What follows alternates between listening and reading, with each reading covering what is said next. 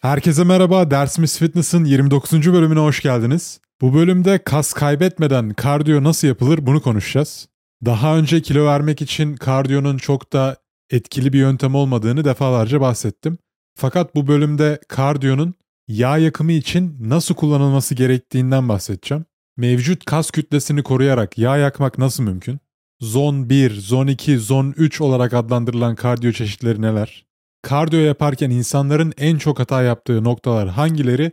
Bütün bu sorulara ve çok daha fazlasına cevap bulabileceğiniz 29. bölüm başlıyor. Kilo vermek için kardiyoya odaklanmanın çok mantıklı bir yöntem olmadığını daha önceki bölümlerde çeşitli şekillerde bahsettim.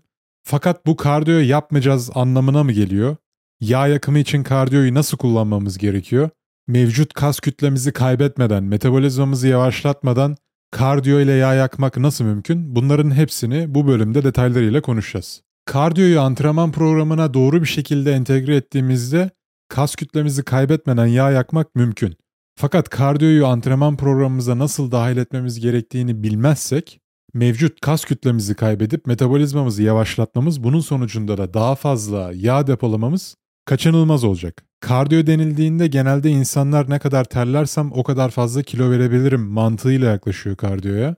Fakat bunun mantıklı bir yöntem olmadığını, kardiyo yaparak, ter atarak kilo vermenin kalıcı çözüm olmadığını çeşitli bölümlerde bahsettim. Özellikle 22. bölümü dinlemenizi tavsiye ederim bunun için. Vücudumuzdaki işleyişi, enerji dengelerini, enerji sistemlerini algıladığın zaman bunun çok mantıklı bir yöntem olmadığını zaten anlayacaksın. Vücudumuza inşa ettiğimiz kas kütlesinin pasif gelir olduğundan, bizim için 7-24 çalıştığından, uyurken, yerken, içerken, yatarken, vücudumuz sadece kas kütlesini inşa etmek için ya da mevcut kas kütlesini korumak için inanılmaz derecede enerjiye ihtiyaç duyuyor. Bizim amacımız egzersiz yaparak kalori yakmak değil yani kardiyo yaparak ter atarak kalori yakmak değil, kas inşa edip kasa kalori yaktırmak. Bizim her gün tüketmiş olduğumuz bir kalori miktarı var. Vücudumuza belli bir miktar enerji giriyor. Bu enerji miktarının bir kısmını yaşamsal faaliyetlerimizi sürdürmek için kullanıyoruz. Bir kısmını da kilo fazlamız varsa egzersiz aracılığıyla hareket ederek yakmaya çalışıyoruz. Çünkü vücudumuzdaki fazla enerji yakılmadığında yağ olarak depolanıyor. Bizim önümüzdeki senaryolar belli. Ya fazla yemeyip vücudumuzda fazla enerjinin yağ olarak depolanmasını engelleyeceğiz. Ya yediklerimizi egzersiz aracılığıyla yakmaya çalışacağız. Ya da üçüncü yol güç kapasitemizi, kas kapasitemizi arttırarak vücudumuzda kas dokusu inşa ederek aldığımız fazla kalorileri kasa yaktırma. Günümüzde kaloriye erişim çok kolay. En ufak bir içecek yediğinde, tatlı yediğinde yüzlerce kalori alabiliyorsun. Ama kaloriyi yakmak bir o kadar da zor. Saatlerce koştuğunda belki yediğin bir tatlıyı anca yakabiliyorsun. Dolayısıyla bu sistemde biz sadece egzersiz yaparak kalori yakmaya bel bağlarsak, egzersiz yapmadığımız anda aldığımız kaloriler vücutta yağ olarak depolanmaya devam edecek. Bu yüzden bu üç senaryo arasında en mantıklı olan bizim için kas kütlemizi arttırmak. Bir de vücudumuzun kardiyo antrenmanlarına ne kadar hızlı adapte olduğundan bahsetmiştik. Sen bugün 30 dakika kardiyo yapıyorsan, vücudun 2 hafta sonra, 3 hafta sonra yaptığın aynı süredeki, aynı şiddetteki kardiyoya aynı tepkiyi vermemeye başlayacak. Bu yüzden bir süre sonra yaptığın kardiyonun süresini ya da şiddetini arttırman gerekecek. Ama bu sistemde bir süre sonra kardiyonun süresini arttıramaz hale geleceksin. 30 dakika, 40 dakika, 60, 70 dakika derken nereye kadar çıkabilirsin? Bu durumla karşı karşıya kalan insanlar ne yapıyor? Bir süre sonra kardiyonun süresini kademeli olarak arttırmaya devam ediyor. Yediklerini yavaş yavaş kısmaya devam ediyor. Evet kilo veriyor ama bu vücudundan kaybettiği kütlenin hepsi yağ kütlesi mi? Hayır, çok büyük bir kısmı kas kütlesi. Ne oluyor vücutta yağ kütlesiyle birlikte kas kütlesi de azalınca metabolizma yavaşlıyor. Bizim metabolizmamızı hızlandıran en önemli unsur vücudumuzdaki kas kütlesi. Diyelim ki sen 60 kilo birisin. Çok kısa süre içerisinde bir ay içinde 10 kilo verdin. Bu 10 kilonun 7 kilosu kas, 3 kilosu yağ. Sen 50 kiloya düştüğünde yağ oranın daha da yükselmiş oluyor. Baktığın zaman evet kilo kaybettin, 10 kilo verdin, 50 kiloya düştün ama daha az kas kütlesine sahipsin. Dolayısıyla metabolizman daha da yavaşladı. Metabolizmanın yavaşlaması ne demek? Tolere edebildiğin kalori miktarı azaldı. Artık 60 kiloda yediğin aynı yemeği yediğinde vücudun daha fazla yağ depolamaya başlayacak metabolizman yavaş olduğu için. Aslında sen 60 kilo halinin biraz daha küçük versiyonu oldun. 50 kiloya düştün. Ama metabolizman daha da yavaşladı, yağ oranın daha da arttı. Bu yüzden bizim amacımız sadece kilo vermek değil. Bizim amacımız yağ kütlemizi azaltmak. Bunu yaparken de en önemli şeylerden bir tanesi mevcut kas kütlesine tutunmak. Çünkü dediğim gibi kas kütlesi bizim metabolizmamızı hızlı tutan, yediğimiz kalorileri tolere etmemizi sağlayan en önemli doku. Peki biz kardiyonun olumlu yönlerinden faydalanıp olumsuz yönlerini nasıl es geçebiliriz? Antrenman programımıza kardiyoyu kas kaybetmeden sadece yağ yakarak nasıl entegre edebiliriz? Kardiyo vücudumuzdaki kan dolaşımını hızlandırıyor. Vücuttaki kan dolaşımı hızlanınca ne oluyor? Daha sağlıklı bir kalp ve damar yollarına sahip olmuş oluyoruz. Kalp ve damar sağlığımız bundan olumlu yönde etkileniyor. Bizim damarlarımızda da kalbimizde de kas dokusu var. Dolayısıyla onlar da antrene oldukça gelişiyor. Kalbimiz kan pompaladıkça, kasılıp gevşedikçe, damarlarımızdan belli bir basınçla kan akışı sağlandıkça kalp ve damar sağlığımız da olumlu yönde bundan etkileniyor. Aynı zamanda vücudumuzdaki hormon üretimi, diğer iç organlarımızın sağlığı, akciğer, karaciğer, bağırsaklarımız, sindirim kalitemiz bundan olumlu yönde etkileniyor. Daha sağlıklı iç organlara sahip olduğumuzda kas kütlemizi arttırmamız daha da kolay oluyor. Bununla ilgili birçok araştırma var. İki farklı grup üzerinde araştırma yapıyorlar. İki grubu da 6 haftalık hipertrofi programından önce yani kas gelişimlerini arttırmak için uygulanacak bir program öncesinde teste sokuyorlar. Birinci gruba 6 hafta boyunca kardiyovasküler egzersiz yaptırıyorlar. İkinci grup herhangi bir şey yapmıyor. Daha sonra bu iki haftanın sonunda 6 hafta boyunca kardiyovasküler egzersiz yapan grup direnç antrenmanına geçtiğinde kardiyovasküler egzersiz yapmayan gruba göre çok daha fazla kas inşa ediyor. Bunun sebebi de az önce saydığım sebeplerden dolayı. Kalp ve damar sağlığı, iç organların, bağırsakların sağlığı senin kas yapma kapasiteni etkiliyor. Zaten düşündüğünde etkili bir şekilde direnç antrenmanı yapman için belli bir kondisyona sahip olman gerekiyor. Ne yapıyorsun işte 12 tekrar biceps curl yapıyorsun, ondan sonra squat yapıyorsun, belki süper setler yapıyorsun vesaire vesaire. Yani senin yaptığın antrenmanda nefes nefese kalmıyor olman gerekiyor değil mi?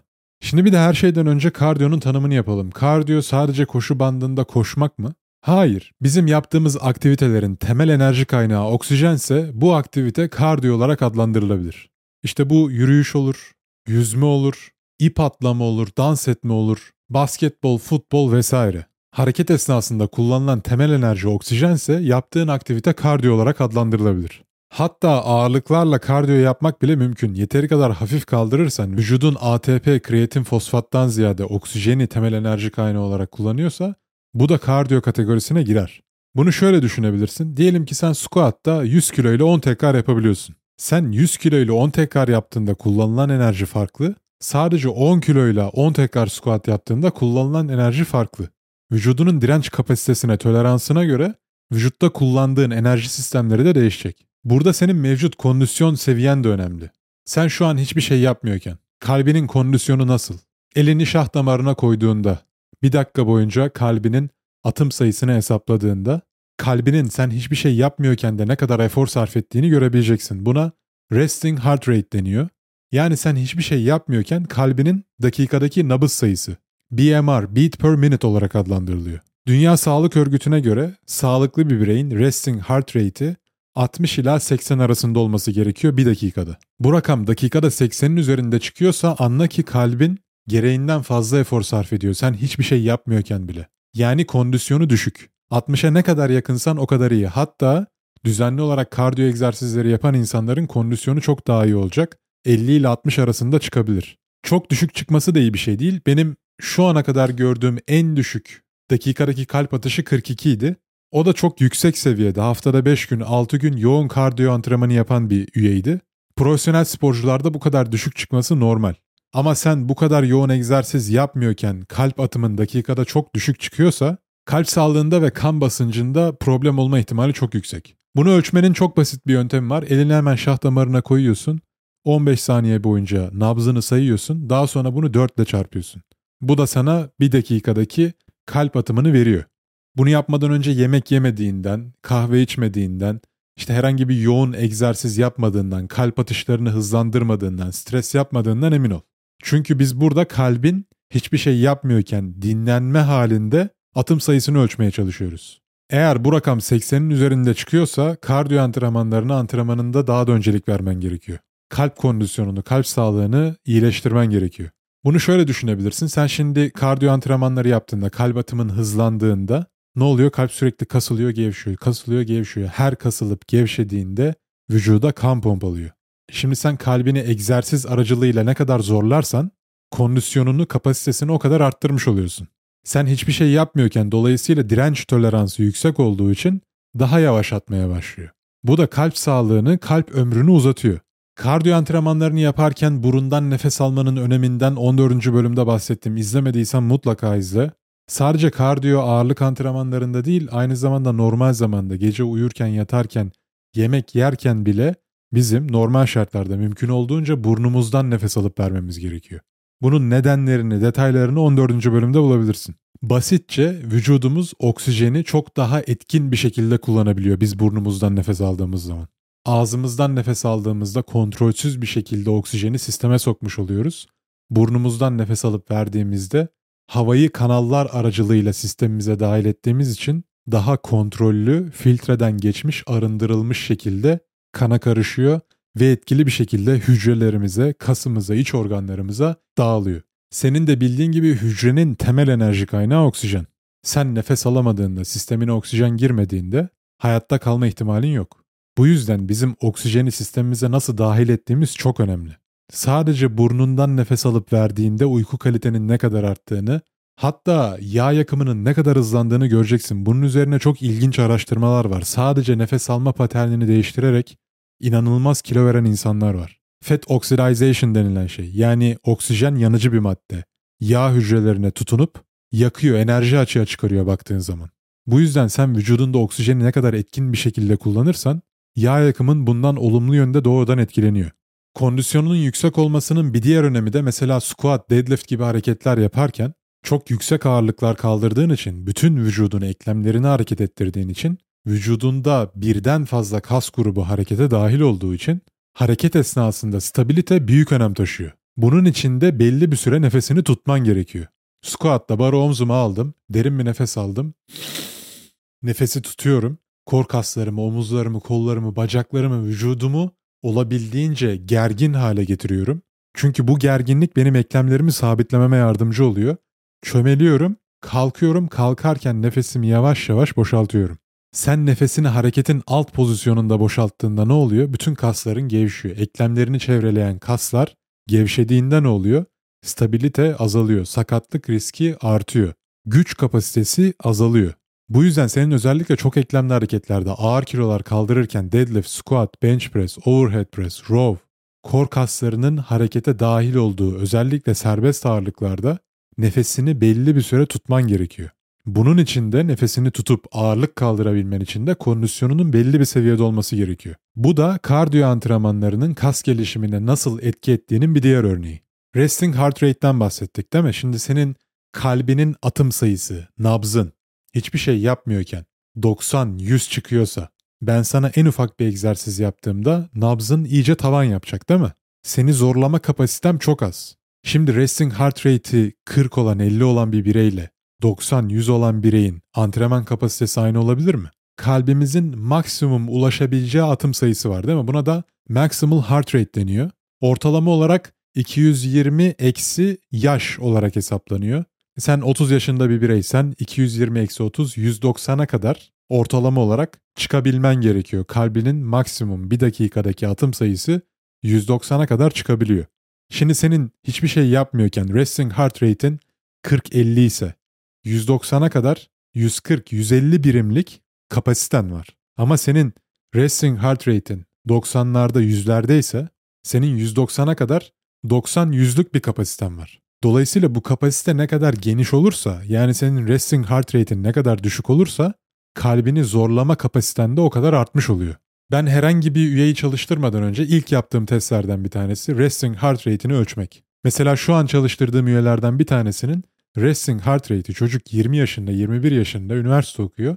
Resting heart rate'i 98. Yani hiçbir şey yapmıyorken kalbinin dakikadaki atım sayısı 98. Bu çok ciddi bir rakam. 10 tekrar vücut ağırlığıyla squat yaptığımızda çocuk sırılsıklam oluyor.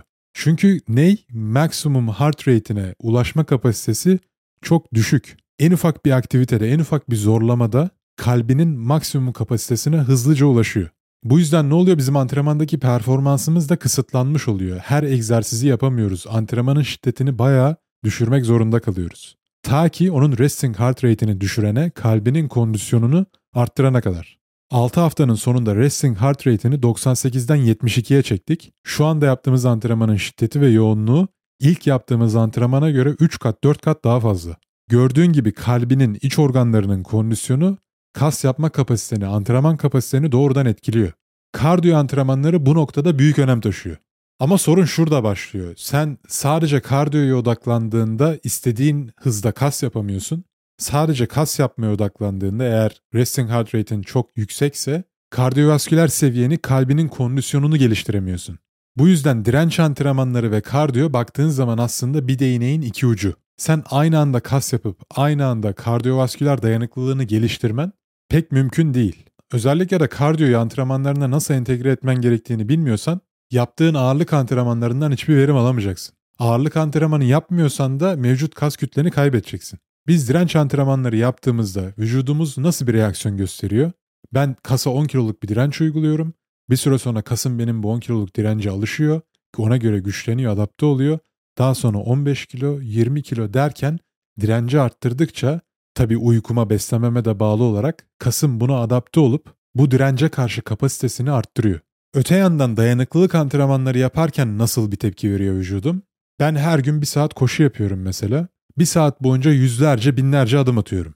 Bu her adımı bir tekrar olarak düşünürsen vücudunun bu bir saatlik egzersizi dinlenmeden aralıksız bir şekilde tamamlayabilmesi için sahip olduğu enerjiyi çok etkin bir şekilde kullanması gerekiyor. O yüzden aslında sen vücuduna şunu öğretiyorsun. Bak ben seni bir saat boyunca aralıksız olarak çalıştıracağım ve senden bir saat boyunca hiç dinlenmeden performans göstermeni bekliyorum. Vücudunda şunu diyor. Tamam sen bana ne kadar kalori gönderiyorsun? 1000 kalori. Tamam o zaman ben bu 1000 kaloriyi mümkün olduğunca idareli kullanmaya çalışacağım. Sen vücuduna idareyi öğretiyorsun. Dolayısıyla ne oluyor? Metabolizman yavaşlıyor. Çünkü idareli bir şekilde enerjiyi kullanmaya çalışıyor. Ama bizim metabolizmamızın yavaşlaması yağ kütlemizden kurtulmamız için avantaj mı? Hayır. Biz yağ kütlemizden kurtulmaya çalışıyorsak bizim ihtiyacımız olan şey hızlı bir metabolizma. Metabolizma da nasıl hızlanıyordu? Vücuttaki kas kütlesi arttıkça hızlanıyordu. Sen vücudunu kademeli olarak dirence zorladığında, vücudun bu dirence adapte olup daha da güçlendiğinde, kas kapasitesini arttırdığında metabolizman hızlanıyor. Ama diğer yanda sen vücudunu dayanıklılık antrenmanlarıyla, kardiyo antrenmanlarıyla zorladığında vücudun enerjiyi idareli bir şekilde kullanmayı öğreniyor. Dolayısıyla vücudumuza yolladığımız bu iki sinyal birbirinden çok farklı. Bu yüzden vücudun bu iki sinyale aynı anda adapte olması çok zor. Yani sen vücuduna hem enerjiyi idareli bir şekilde kullanmayı öğretip hem de aynı zamanda kas yapmasını, metabolizmanı hızlandırmasını talep ediyorsan bunlar aynı anda gerçekleşmeyecek. Bunu bir diğer deyişle şöyle de düşünebilirsin. Sen aynı anda hem maratona hem de vücut geliştirme yarışmasına hazırlanamazsın. Maratona hazırlanmak istiyorsan uzun mesafe dayanıklılık antrenmanları yapman gerekiyor. Vücuduna enerjiyi etkin bir şekilde kullanmayı öğretmen gerekiyor. Vücut geliştirme yarışmalarına hazırlanmak istiyorsan vücudunu kademeli bir şekilde dirence maruz bırakıp güçlendirmen, kas kütleni arttırman gerekiyor. Yüksek dayanıklılığa sahip olmak, resting heart rate'inin düşük olması, kalp kondisyonunun yüksek olması seni iyi hissettiriyor. Aynı zamanda güçlü de hissettiriyor. Bunu sana getirmiş olacağı birçok avantaj da olacak. Mesela ben güreş müsabakalarında aldığım madalyaların büyük bir kısmını açık siklette aldım. Yani 130 kilo sikletinde. Ben 130 kilo muyum? Hayır, 96 kiloydum.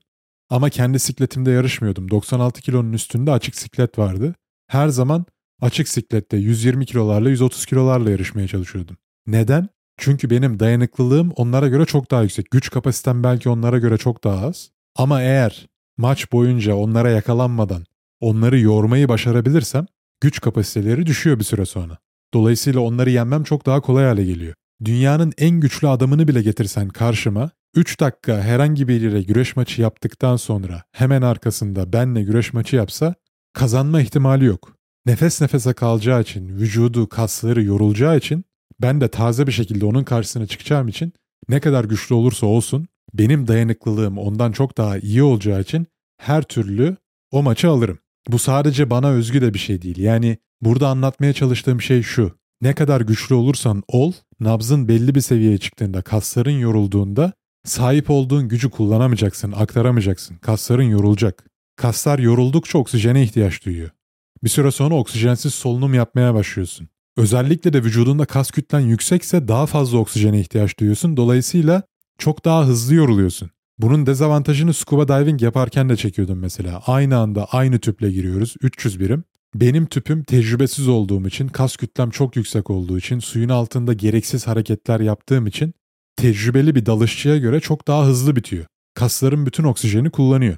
Aynı şekilde herhangi bir egzersiz yapıyorken de kas kapasiten arttıkça vücudundaki oksijen ihtiyacı da artacak. Dolayısıyla dayanıklılığın azalacak. Dayanıklılık azaldıkça da zaten güçten düşeceksin. Bu yüzden mesela güreş antrenmanlarına sadece ağırlık antrenmanı yaparak hazırlanamazsın. Dayanıklılık antrenmanları yapmak zorundasın. Ya da sadece güreş olarak düşünme. Herhangi bir dayanıklılık gerektiren sporu yapmak istiyorsan futbol, basketbol, voleybol, kickbox, yüzme, dayanıklılık, kondisyon, kardiyo antrenmanları yapmak zorundasın. Resting heart rate'in düşük değilse, VO2 max'in yüksek değilse yani vücudunun oksijeni kullanabilme kapasitesi yüksek değilse sahip olduğun kas kütlesi vücutta ekstra oksijene ihtiyaç duyduğu için sana dezavantaj oluşturacak. Biz güreş maçlarından önce mesela Fatma Gül'ün suçu ne diye bir şey yapıyorduk. Bir kişi ortaya geçiyor. Daha sonra 3 kişi arka arkaya aynı kişiyle güreşiyor. İşte bir dakika biriyle güreşiyorsun, bir dakika biriyle, bir dakika biriyle. Her seferinde yeni biriyle güreştiğin için sen biriyle güreşiyorken diğeri dinlendiği için ama sen sürekli güreştiğin için inanılmaz bir şekilde zorlanıyorsun. Bu da dayanıklılığını arttırıyor.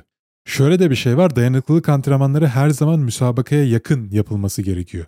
İşte hangi müsabakaya maça hazırlanıyorsan basket, voleybol, futbol, kickbox, yüzme neyse ya da bir koşuya mı atletizm yarışmasına mı hazırlanıyorsun her neyse antrenman programlaması her zaman güçle başlar. Yarışma gününe yaklaşana kadar mümkün olduğunca maksimal gücünü arttırmaya çalışırsın, patlayıcı gücünü.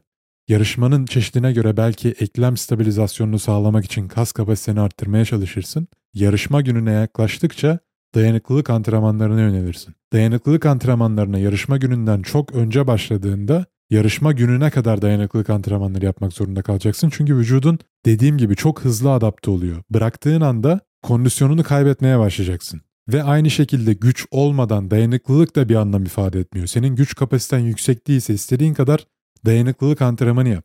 Zaten bizim kondisyon diye adlandırdığımız şey bunların hepsini kapsıyor. Kondisyonla dayanıklılığın farkı bu. Dayanıklılık kondisyonun alt kümesi. Sen fitness karakterlerine baktığın zaman işte ne var? Dört ana karakter var. Strength, hypertrophy, power, endurance. Bunların hepsi conditioning, kondisyon olarak geçiyor. Ama dayanıklılık kondisyonun alt kümesi. Bu yüzden biz kondisyonumuzu arttırmak için bu dört alana da ağırlık vermemiz gerekiyor. Güç antrenmanları genellikle yarışma gününden ya da işte yapacağın şey her neyse o günden çok daha öncesinde başlaması gerekiyor. Çünkü güç kapasiteni arttırmak için genellikle fazla kalori alman gerekiyor. İlk başta yarışmaya daha çok varken mümkün olduğunca güç kapasiteni arttırıyorsun. Daha sonra mesela power antrenmanları yapıyorsun ya da hipertrofi antrenmanları yapıyorsun. Yarışma gününe yaklaştıkça da dayanıklılık antrenmanlarına geçiyorsun. Dayanıklılık hızlı kazanılıp hızlı kaybedilen bir yetenek. Güç de zor kazanılıp zor kaybedilen bir yetenek. O yüzden ilk başta güçle başlıyoruz. Zaten belli bir altyapıyı inşa ettiğimizde bizi o yarışma gününe kadar götürecek. Şimdi bir de kardiyoyu Zone 1, Zone 2, Zone 3 diye kategorilere ayırmışlar. Bu da yine fantastik bir isim gibi görünüyor ama baktığın zaman olay şu. Zone 1 dediğin şey senin maksimum kalp kapasitenin yani nabız kapasitenin demiştik ya işte maximal heart rate diye. Bunun %50'sini 60'ını temsil ediyor. Zone 2 dediğin şey 60-70'ini, Zone 3 dediğin şey de 75-85'ini temsil ediyor. Yani baktığın zaman kardiyonun şiddetini ölçen rakamlar bunlar. Zone 1 dediğin aktiviteler daha çok yürüyüş tarzında aktiviteler. Kalbinin kapasitesini çok zorlamadığın. Zone 2 dediğinde işte biraz daha zorladığın, yüzme olabilir, ip atlama olabilir, biraz daha yoğun egzersizler. Zone 3 dediğinde de high intensity egzersizler. Yani işte nabzını artık sonuna kadar zorladığın, bir dakikada maksimum eforu sarf ettiğin sprint depar tarzında hareketler. Şimdi bizim kardiyo yaparken kas kaybetmemek için dikkat etmemiz gereken en önemli unsurlardan bir tanesi direnç antrenmanlarına devam etmemiz. Çünkü direnç bizim vücudumuza, kaslarımıza neyi ifade ediyor? Sana ihtiyacım var, gitme. Sen kardiyo yaparken vücuduna enerjiyi etkin bir şekilde kullanmayı öğretiyorsun ama aynı zamanda direnç antrenmanlarına bu süreçte devam edersen mevcut kas kütlene tutunma ihtimalin artacak. Zaten sen yoğun bir şekilde kardiyo antrenmanı yapıyorken direnç antrenmanları yapmadığında bir süre sonra eklem ağrıları hissettiğini göreceksin. Bunu işte maraton koşucuları, uzun mesafe bisikletçilerin hepsi tecrübe ediyor. Çok geliyorlar bana. İşte dizimde ağrı var, ayağımda ağrı var, kalçamda ağrı var ve çok büyük bir kısmının genelde dizinde ağrı oluyor. Neden peki ağrıların büyük bir kısmı dizde gerçekleşiyor? Çünkü sen ayak bileğine baktığın zaman oynar başlıklı. Yani sen adım attığında, koştuğunda, bisiklet sürdüğünde darbelere karşı manevra yapabiliyor. Aynı şekilde kalçan da öyle. Nasıl ball socket joint değil mi? Senin bacak kemiğin, femur, kalçaya ball socket şeklinde bağlanıyor 360 derece hareket ediyor. Yine oynar halde stresi absorbe edebilecek şekilde tasarlanmış. Ama senin dizine baktığında sabit. Sen dizini sağ sola oynatamıyorsun. Sadece bacağını öne geriye katlayabiliyorsun. Ama bunun dışında senin dizinin sağ sola oynamaması gerekiyor. Şimdi sen sürekli kardiyovasküler egzersizler yaptığında mesela bir maraton koşucusundan bahsedersek direnç antrenmanı yapmıyorsun. Sadece koşuyorsun, koşuyorsun, koşuyorsun. Bir süre sonra kas kütleni kaybetmeye başlıyorsun. Dolayısıyla senin eklemlerini çevreleyen kasları kaybettiğinde eklemin stabilizasyonu çok daha zor hale geliyor. Ama senin dizin oynamak için dizayn edilmemiş. Sabit durması gerekiyor sen hareket ediyorken. Sağ sola oynamaması gerekiyor. Ne oluyor? Sen kas kütleni kaybettiğinde, eklemlerin sağa sola oynamaya başladığında, ayak bileğin oynar başlıklı olduğu için bunu absorbe ediyor. Kalçan oynar başlıklı olduğu için aynı şekilde ama dizin sana ağrı sinyallerini göndermeye başlıyor. Uzun lafın kısası sen kardiyo antrenmanlarına odaklanıyorken direnç antrenmanlarını es geçersen eklem ağrıları yaşamaya mahkumsun. Bir de mesela kardiyonun yağ yakımına etkisiyle alakalı birçok araştırma göreceksin internette. Araştırmalar iyi, hoş, güzel ama bazen bizi yanıltabiliyor. Tam olarak doğruyu yansıtmayabiliyor. Neden? Şu şekilde. Şimdi mesela kardiyo antrenmanlarıyla direnç antrenmanlarını kıyasladıklarında araştırmalar genelde 6 hafta sürüyor. Çok fazla uzatamıyorlar araştırmaları. 6 hafta boyunca baktığın zaman direnç antrenmanı ve kardiyoyu birbiriyle kıyasladığın zaman işte bir gruba direnç antrenmanı yaptırıyorlar, bir gruba kardiyo. 6 hafta boyunca en fazla belki yağ yakımı kardiyoda gerçekleşiyor. Evet. Dolayısıyla herkes ne zannediyor? Bak aa işte 6 haftalık araştırma sonucunda kardiyoyla daha fazla yağ yakılıyor. Ama 6 hafta boyunca direnç antrenmanı yapan grup vücuttaki kas inşası zaman aldığı için o süreçte yağ yakamıyor evet. Ama o sürecin sonrasında 6 hafta boyunca kas inşa ettikleri için, kasa yatırım yaptıkları için 6 haftadan sonraki süreçte yağ yakmaları çok daha kolay hale geliyor. Aynı şekilde öte yandan 6 hafta boyunca kardiyo yapan grup, evet bu süreçte hızlı bir şekilde kilo veriyor, yağ yakıyor. Ama vücutları 6 hafta sonra buna adapte oluyor. Daha sonra aynı sonucu alamamaya başlıyorlar. Kas kaybettikleri için belki metabolizmaları yavaşlıyor ve bundan sonraki süreçte aslında negatife gitmeye başlıyorlar. Yani 6 haftaya baktığın zaman belki kardiyo kalori yakımı için, yağ yakımı için daha avantajlıymış gibi görünüyor. Ama büyük resme baktığın zaman direnç antrenmanı her zaman kazanıyor. Şimdi baktığın zaman bu araştırma yanlış mı, yalan mı? Hayır, doğru. Ama tam olarak doğruyu anlatmıyor. Bu yüzden araştırmaları okurken de bunu akılda tutmak lazım. Çünkü sen zorladığında aslında istediğin amaç için mutlaka bir araştırma bulursun. İşte Instagram'da sürekli tartışmalar oluyor. İşte yok şu model mi daha fazla kas yapıyor, şöyle mi, böyle mi? Şu araştırmaya göre böyle, şuna göre şöyle falan. Baktığın zaman araştırma doğru, evet. Ama bu araştırmalar kısıtlı imkanlarda, kısıtlı sürelerde gerçekleştirildiği için uzun vadede doğru cevabı vermeyebilir. Kondisyonu arttırmak için güç ve dayanıklılık antrenmanlarının rutinde her zaman yer alması gerekiyor. Hangi spora bakarsan bak, basketbol, futbol, yüzme, kickbox. Bu sporcuların hepsinin antrenman programlarında düzenli olarak güç antrenmanları yer alıyor. Az önce bahsettiğim sebeplerden dolayı. Ne kadar güçlü olursan ol, dayanıklılığın yüksek olmadığında bir süre sonra gücün hiçbir anlam ifade etmiyor. Hatta sahip olduğun kas kütlesi sana negatif etki oluşturuyor. Çok fazla oksijene ihtiyaç duyduğu için. Ne kadar dayanıklı olursan ol, güç kapasiten yüksek değilse dayanıklılığının etkisi de kapasitesi de azalıyor. Neden? Çünkü sürekli dayanıklılığa odaklandığında kas kütleni kaybediyorsun, eklem stabilizasyonunda sıkıntılar yaşıyorsun, ağrılar, sızılar vesaire. Bu yüzden bu iki antrenman modeli de profesyonel sporcularının rutinlerinde yer almak zorunda. Sadece profesyonel sporcuların değil aynı zamanda sağlıklı atletik bir fiziğe sahip olmak isteyen herkesin uygulaması gereken antrenman modeli bu. Bu noktada aslında güç kapasitesi bizim turnusol kağıdımız bir anlamda. Sen antrenmanlarında yaptığın kardiyonun seviyesinin çok fazla olup olmadığını ölçmek istiyorsan her zaman güç kapasitene bak. Eğer çok fazla kardiyo yapıyorsan güç kapasiten azalmaya başlayacak. Rutinine kardiyoyu öyle bir şekilde entegre et ki aynı zamanda mevcut güç kapasiteni koru. Aynı zamanda kondisyonunu belli bir seviyede tutmak için güç antrenmanlarına odaklanıyorken VO2 max seviyeni de dikkate alman gerekiyor. Neydi VO2 max? Vücudunun kullanabildiği maksimum oksijen kapasitesi. İşte biz hareket ettiğimizde ne oluyor? Kaslarımız oksijene ihtiyaç duyuyor fonksiyon gösterebilmesi için. VO2 max seviyesi de senin kaslarının oksijeni ne kadar etkin bir şekilde kullanabildiğini gösteriyor. İşte bunun çeşitli testleri var. Genelde futbolcuları falan mutlaka haberlerde görmüşsündür nasıl ağızlarında böyle bir gaz maskesi gibi. Vücudunun çeşitli bölgelerine kablolar yapıştırılmış. Bir yandan kalp atımları gözlemleniyor.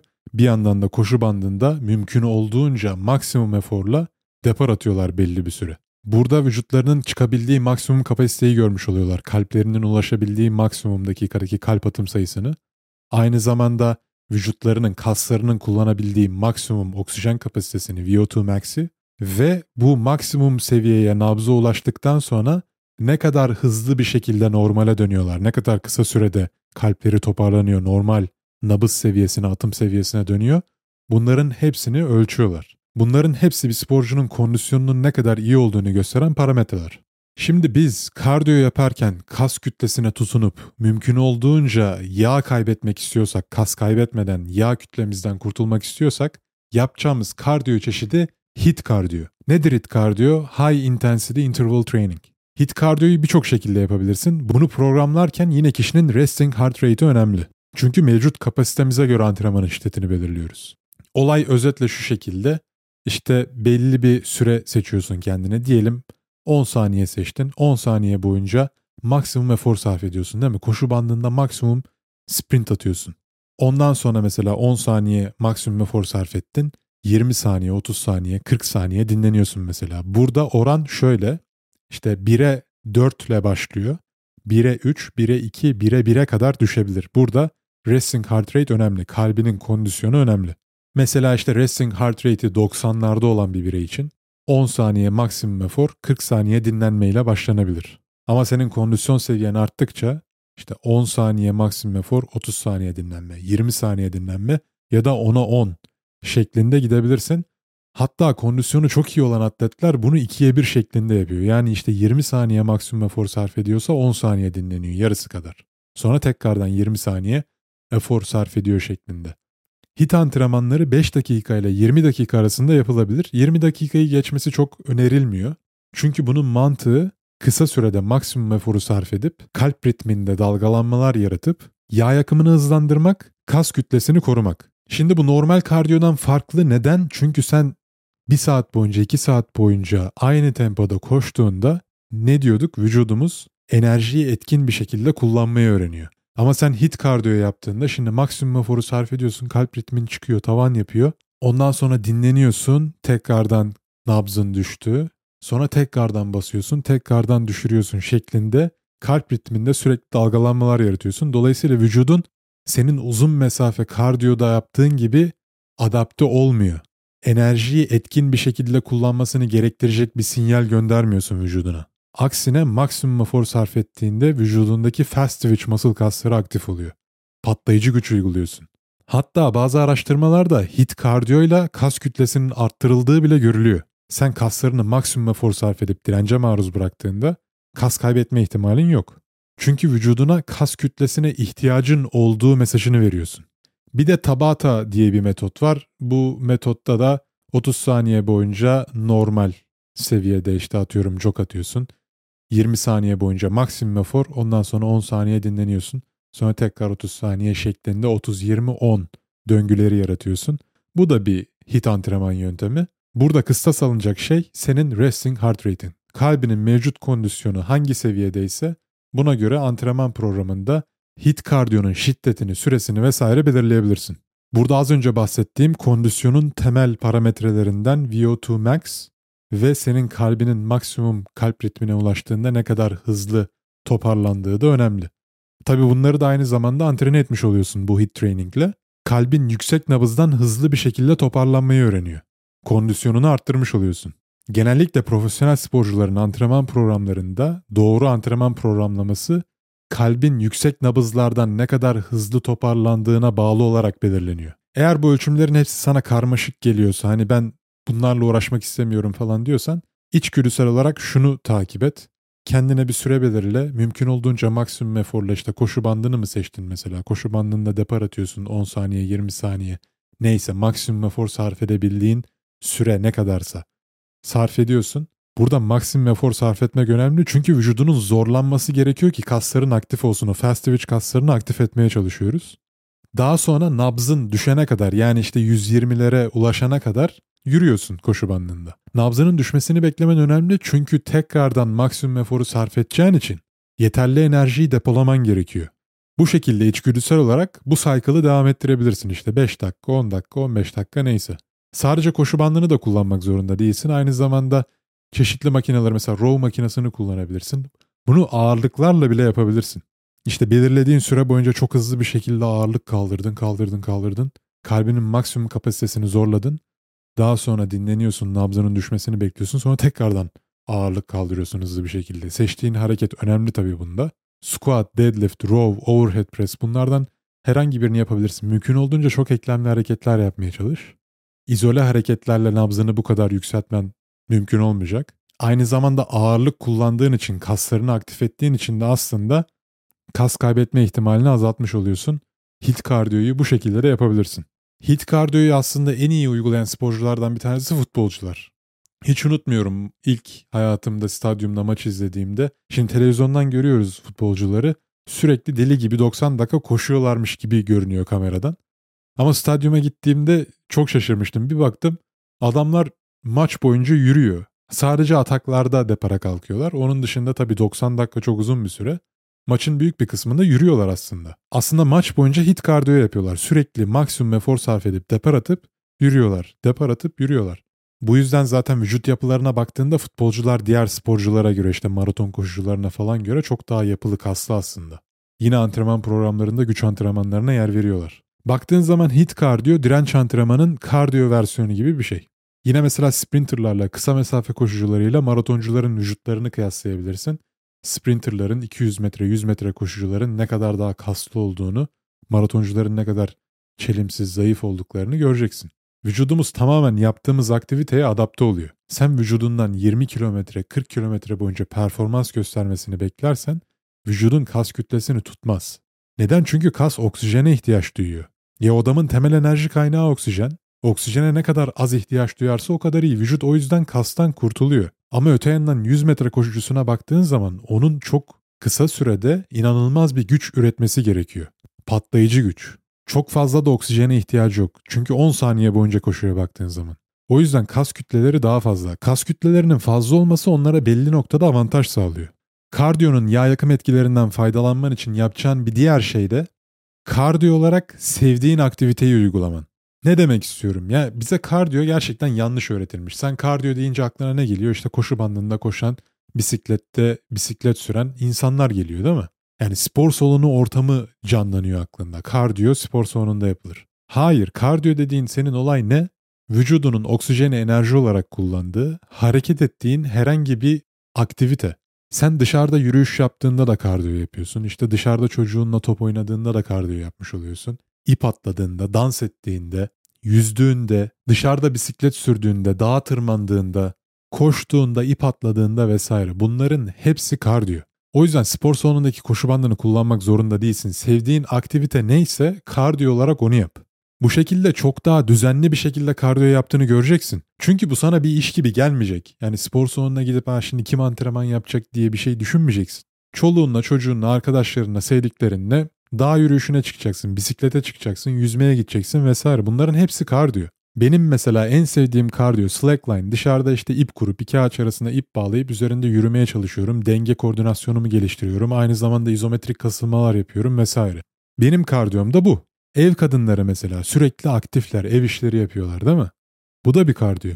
Sen de sana iş gibi gelmeyecek, yapmaktan keyif aldığın kardiyo modelini bul ve düzenli olarak sürekli yapmaya çalış. Hem yaptığın işten keyif al hem de kardiyodan alacağın faydaları almış ol. Tekrardan uyarıyorum. Kaslarını hızlı bir şekilde kaybetmek istiyorsan sadece kardiyo yap, direnç antrenmanı yapma, yeterli protein tüketme. Kaslarını kaybetmek istemiyorsan da bunun tam tersini yap. Yeterli protein tüketimi kas kütlesini koruman için ya da inşa etmen için çok önemli. Her bölümde tekrar tekrar söylüyorum. Hedeflediğin kilonun iki katı kadar her gün hayvansal protein tüketmeye çalış. Şu an hala hazırda ne kadar kalori alıyorsan. Diyelim 2000 kalori mi alıyorsun? Bunun 1000 kalorisi karptan mı geliyor?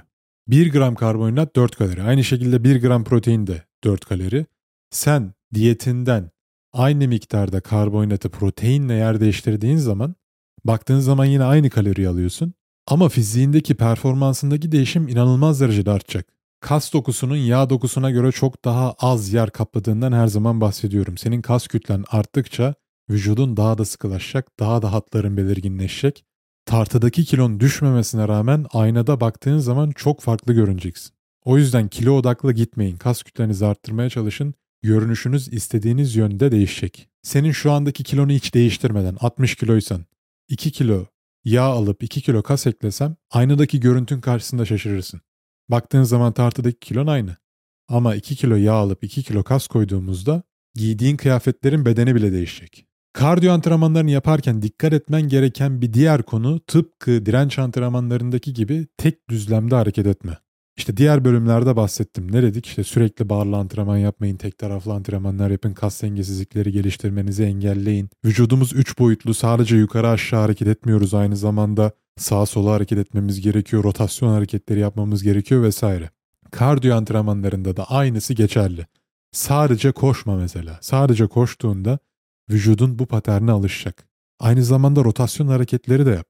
Çömelerek sağa sola doğru yürü mesela. Farklı düzlemlerde hareket ettiğinde kas dengesizliklerinin, eklem ağrılarının önüne geçeceksin. Sled antrenmanları mesela işte spor salonlarında her spor salonunda yok ama mutlaka görmüşsündür. Plakaları yükleyip böyle iktirdiğin el arabası gibi ekipman. Kardiyo için mükemmel. İdeal bir ağırlık yükle, ileri geri sürmeye başla. Ondan sonra mesela çekebilirsin onu aynı şekilde çekiş antrenmanlarını da onunla yapabilirsin. Sadece ileri geri çekmek zorunda değilsin aynı zamanda onu beline bağlayıp sağa sola adım atmaya da çalışabilirsin. Yaratıcılığını kullan, topu patlayıcı bir şekilde yana doğru duvara çarpabilirsin. Mobilite hareketlerini arka arkaya dinlenmeden tempolu bir şekilde yapabilirsin. Bu da bir kardiyo. Geçen hafta sizle Defi performans programını paylaştım. Bu bölümü ilk kez dinleyenler için linke tıkladığınızda, Linktree'nin linkine tıkladığınızda Defi antrenman programları diye göreceksiniz. Oradan PDF'i ücretsiz bir şekilde uygulayıp egzersizlerin videolarıyla birlikte bütün detaylarına ulaşabilirsiniz. Programda 4 farklı mobilite günü var. Bu hareketleri dediğim gibi arka arkaya kardiyo olarak uygulayabilirsiniz. Aynı zamanda Defi performans programı kas kütlesini kaybetmeden yağ yakman için tasarlandı. 12 hafta boyunca bu programı uyguladığınızda ne kadar iyi sonuçlar alacağınızı göreceksiniz. İlk başta birinci faz güçle başlıyor. Az önce bahsettiğim bir programda olması gereken özelliklerin hepsini o programda bulabileceksin. Sadece programa güven, harfi harfine hafta hafta bütün detaylarıyla, temposuyla, tekrar aralığıyla, dinlenme süresiyle, şiddetiyle takip et. 12 haftanın sonunda fiziğindeki değişime inanmayacaksın. Aynı zamanda bu kardiyo amaçlı fonksiyonel hareketlerini uygularken makinalardan kaçınmaya çalış. Çünkü makinalarda makinanın belirlediği düzlemde hareket etmek zorundasın. Ama bizim fonksiyonel egzersizden kastımız zaten fonksiyonelin anlamı ne? Hareket paternlerinin gerçek hayata mümkün olduğunca yakın olması değil mi? Mesela sen pazar poşetlerini taşırken belli bir düzlemde hareket etmiyorsun. Hafif dönüyorsun mesela yerden ağırlığı kaldırıyorsun sağa bırakıyorsun sola bırakıyorsun. İşte uçağa binerken mesela çantanı kaldırıp yukarı doğru başının üzerinde kaldırıyorsun değil mi? Makinede Smith Machine'de mesela pres yaparken onun belirlemiş olduğu düzlemi takip etmek zorundasın. Bu yüzden fonksiyonel hareketler yaparken serbest ağırlıkları kullanmaya çalışın. Çok eklemli hareketleri kullanmaya çalışın. Mesela biceps curl fonksiyonel bir hareket değil, tek eklemli bir hareket. Mümkün olduğunca birden fazla eklemin kas grubunun dahil olduğu hareketleri fonksiyonel olarak kardiyo antrenmanlarınızda kullanın. CrossFit kardiyo antrenmanları yerine geçer mi? Hayır geçmez arkadaşlar. CrossFit konusundaki görüşlerim çok olumlu değil.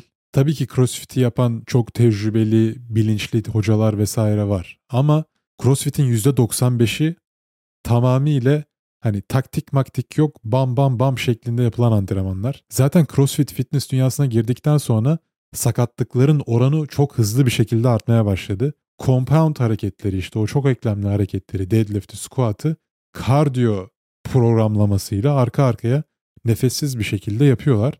Dolayısıyla sakatlık riski hat safhada. Özellikle bu hareketin tekniğini düzgün bir şekilde yapamıyorsan ağır kilolarla hızlı bir şekilde arka arkaya yapmak çok kötü bir fikir. Yani bütün bu antrenman modelini ben hiç mantıklı bulmuyorum. Zaten araştırmalar da bu görüşü destekliyor. Hani sadece bunu düşünen tek kişi de ben değilim. Sakatlık oranları dediğim gibi CrossFit'te çok fazla. Sen herhangi bir çok eklemli temel hareketi hafif ağırlıkla, yavaş yavaş, düzgün formla yapamıyorken hızlı bir şekilde ağır kiloyla yapman kabul edilemez bir şey, saçmalık. Daha çok içgüdülerini takip ettiğin, egonun peşinden gittiğin bir antrenman modeli. Dediğim gibi elbette hani CrossFit'te de çok iyi hocalar, bu işi düzgün şekilde yapan insanlar var. Ama %95'i çöp. CrossFit'in fitness dünyasına getirmiş olduğu pozitif etkiler de var. Mesela işte bu compound hareketleri, squat'ı, deadlift'i, overhead press'i tekrardan önemini hatırlattı aslında bize. Bu egzersizlerin popülaritesini arttırdı. Bu yönden olumlu katkıları oldu. Ama getirmiş olduğu olumsuz katkılar olumlulardan çok daha fazla. Gerçekten çok ileri seviye bir spor. Ağırlık antrenmanlarıyla yeni tanışan insanların bence tercihen kesinlikle ilk olarak yapmaması gereken bir spor. Sen belli bir hareket kabiliyeti geliştirmeden, belli bir kas kütlesi inşa etmeden direkt böyle bir spora dalman mantıklı değil, sakatlanma ihtimalin çok yüksek. Konusu açılmışken buna da burada değinelim. Aynı zamanda son olarak şunu söylemek istiyorum. Bu hit kardiyoların işte crossfit tarzında antrenmanlar olur ya da normal senin yaptığın hit kardiyolar olur. Pozitif etkilerinden bahsettik ama bunların ileri seviyede her şeyin olduğu gibi negatif etkileri de var. Benim kişisel olarak başıma gelen bir olaydan bahsedeyim. Güreş antrenmanlarında arka arkaya haftada 5 gün, 6 gün, e tabii 5 yıl boyunca, 6 yıl boyunca bu şekilde yoğun antrenmanlar yapınca, sürekli yarışmalara hazırlanınca kalbimi çok fazla yordum. Çünkü antrenmanlarda sürekli hemen hemen her gün kalbimin ulaşabileceği maksimum nabza ulaşıyordum. Kalbimi çok zorluyordum. Dolayısıyla kalbim de buna adapte oldu, güçlendi, gelişti. Çünkü o da bir kas baktığın zaman. Ne oldu? Kalbimin kas dokusu gelişti, büyüdü ama kalp kapakçığım aynı kas dokusuna sahip olmadığı için aynı oranda büyüyemedi. Dolayısıyla kapakçık sızıntı yapmaya başladı. Kirli kanla temiz kan kalbimde karışmaya başladı. İşte doktorlar buna mitral kapak yetmezliği teşhisi koydular. Başlangıç seviyesinde her sporcuda görülebilecek bir kalp rahatsızlığı. Ama tabii düzenli olarak check-up yaptırman gerekiyor. Çok yoğun egzersizler yapmaman gerekiyor.